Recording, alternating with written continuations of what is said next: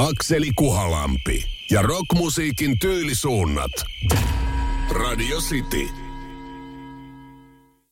2000-luvun ensimmäinen vuosikymmen oli edennyt jo jälkipuolelleen ja rockmusiikin saralla emosuuntaus eli kenties kuuminta aikaansa.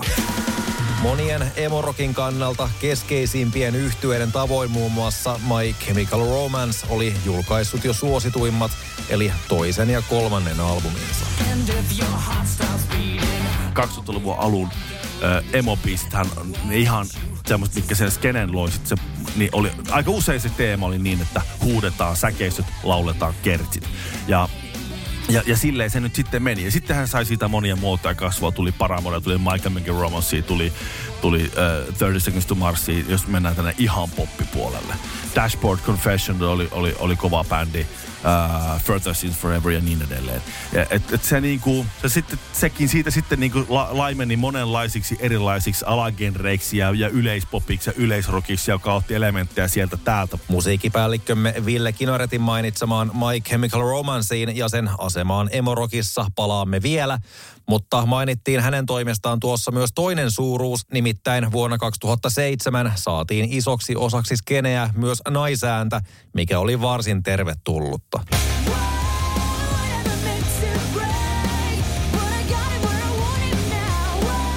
Laulaja Hayley Williams oli vain 15, kun pisti kavereineen pystyyn Paramoren Tennesseeissä vuonna 2004.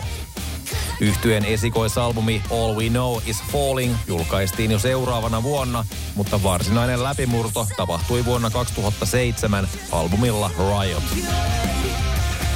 Parhaimmillaan albumi kävi Yhdysvaltain keskeisimmällä listalla Billboard 200 sijalla 15 ja tähän päivään mennessä se on myynyt jo pelkästään Yhdysvalloissa tripla platinaa. Ihmekö tuo, sillä Riotilta on peräisin muun muassa tämä nollari rockin klassikoksi luonnehdittava single Misery Business, samoin kuin niin ikään radiosoittoa osakseen saaneet That's What You Get ja Crush, Crush, Crush. Vuonna 2007 Paramoren Misery Business edusti emo-rockin soundia laulajansa Hayley Williamsin kuuluvalla äänellä, mutta samana vuonna korkeimmat listasijoituksensa takoi myös toinen samaa tyylisuuntausta edustava Amerikan ylpeys, Good Charlotte.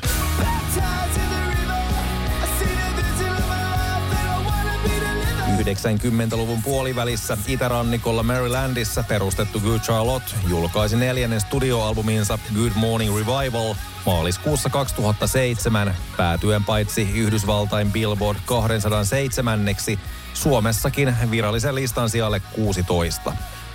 Samana vuonna bändi saatiinkin myös Suomeen ensimmäistä, joskin ei viimeistä kertaa. Sitä kuinka rockmusiikin tyylisuuntaus emo sulautui osaksi poppia 2000-luvulla ei voi kyllin korostaa.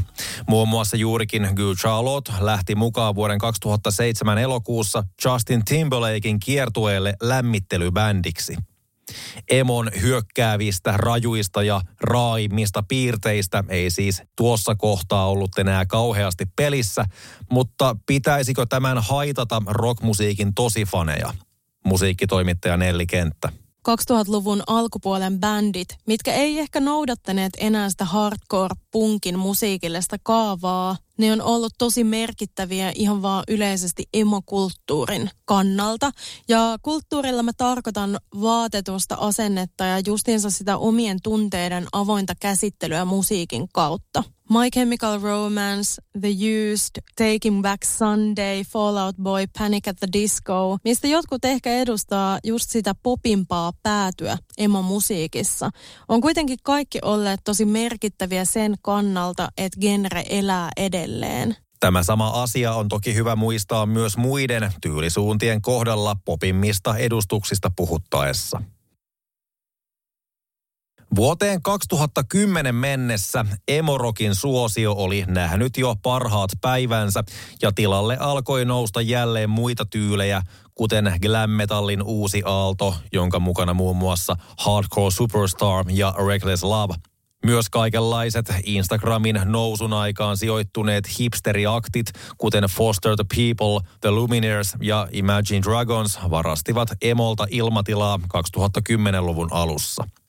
Tämä siis oma tulkintani, mutta enpä ole parempiakaan löytänyt. Toisaalta, kun tuota ennen emorock-bändit olivat valtavirrassa 2000-luvun alusta lähtien sen muutaman vuoden ajan, ne myös olivat kaikkialla ja tarkoitan kaikkialla.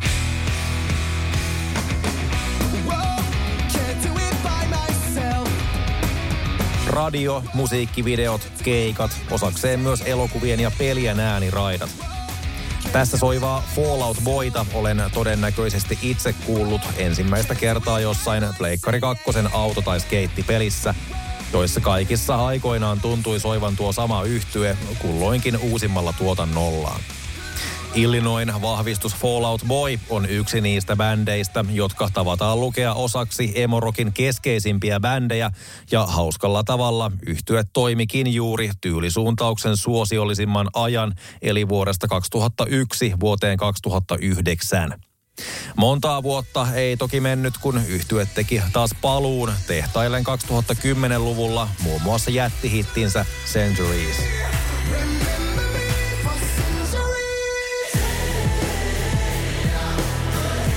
Kappaletta on striimattu Spotifyssa yli miljardi kertaa. Saavutus, jonka lähinnä muutamat maailman isoimmat artistit tavoittavat kappaleillaan. Se, minkä verran Fallout Boyn uudemmalla tuotannolla on tekemistä sitten Emon kanssa, on toinen juttu. Joka tapauksessa hyvät heille, että ovat onnistuneet luomaan nahkansa ja tehtailemaan myös sittemmin isosti kolahtaneita, yleispuhtaampia poppibiisejä. Syytä on kuitenkin muistaa, että 2000-luvun ensimmäisen kymmenen Emorokin ajajakson kannalta bändillä on myös selkeä osansa. Mikä on emo-aikakauden perintö? Se on läjä ihmisten teiniaikaisia valokuvia mustissa tai shokkivärisissä meikeissä ja vaatteissa sekä erityisesti yksi bändi on jäänyt ihmisten sydämiin. New Jerseyssä Yhdysvalloissa perustettiin vuonna 2001 rock jonka ympärillä käy yhä faniyhteisön keskustelu vuosia sen aktiivisimman ajan jälkeenkin.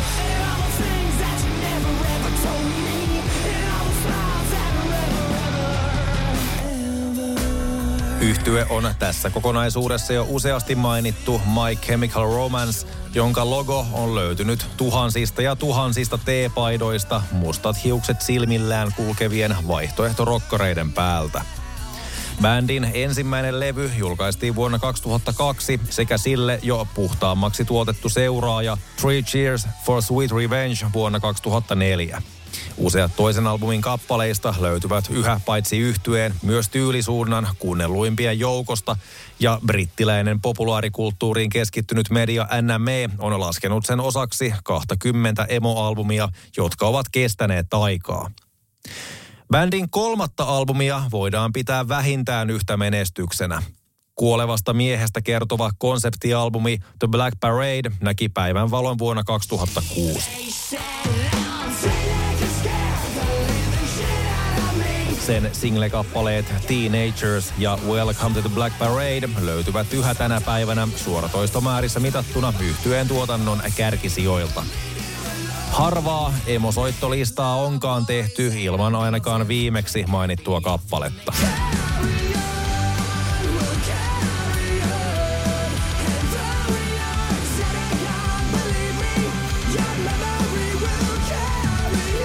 Emomusiikin juuret on unohtuneet monelta, välillä myös itseltäni ja myönnän sen ihan täysin. Ja siis kyllä mä vahvasti uskon siihen, että jos ihmisiltä kysyy, että mitä tulee mieleen emosta, niin jengi kyllä muistaa mahdollisesti ensimmäisenä My Chemical Romancein Welcome to the Black Parade biisin, mikä on siis mun mielestä edelleen yksi parhaita kappaleita ikinä. Sanoo musiikkitoimittaja Nelli Kenttä. My Chemical Romance julkaisi vielä neljännen studioalbumin vuonna 2010 ja lopetti vuoteen 2013. Paluukeikkansa se toteutti vuonna 2019 Los Angelesissa sekä pidemmän kiertueen pandemian jälkeen. Päätellen fanien emonostalgisesta ulkonäköön panostamisesta näitä keikkoja varten, bändillä ja tyylillä on iso sija todella monien musiikkimaussa ja jopa identiteetissä – Jos jokin on käynyt itselleni tätä kokonaisuutta tehdessäni selväksi, on se Emorok-eksperttien ehdottomuus tyylisuunnan raameja määritellessä. Jopa My Chemical Romancein kohdalla ollaan monien osalta sitä mieltä, ettei sekään kuulu emoon ja onhan bändi itsekin tuota mieltä.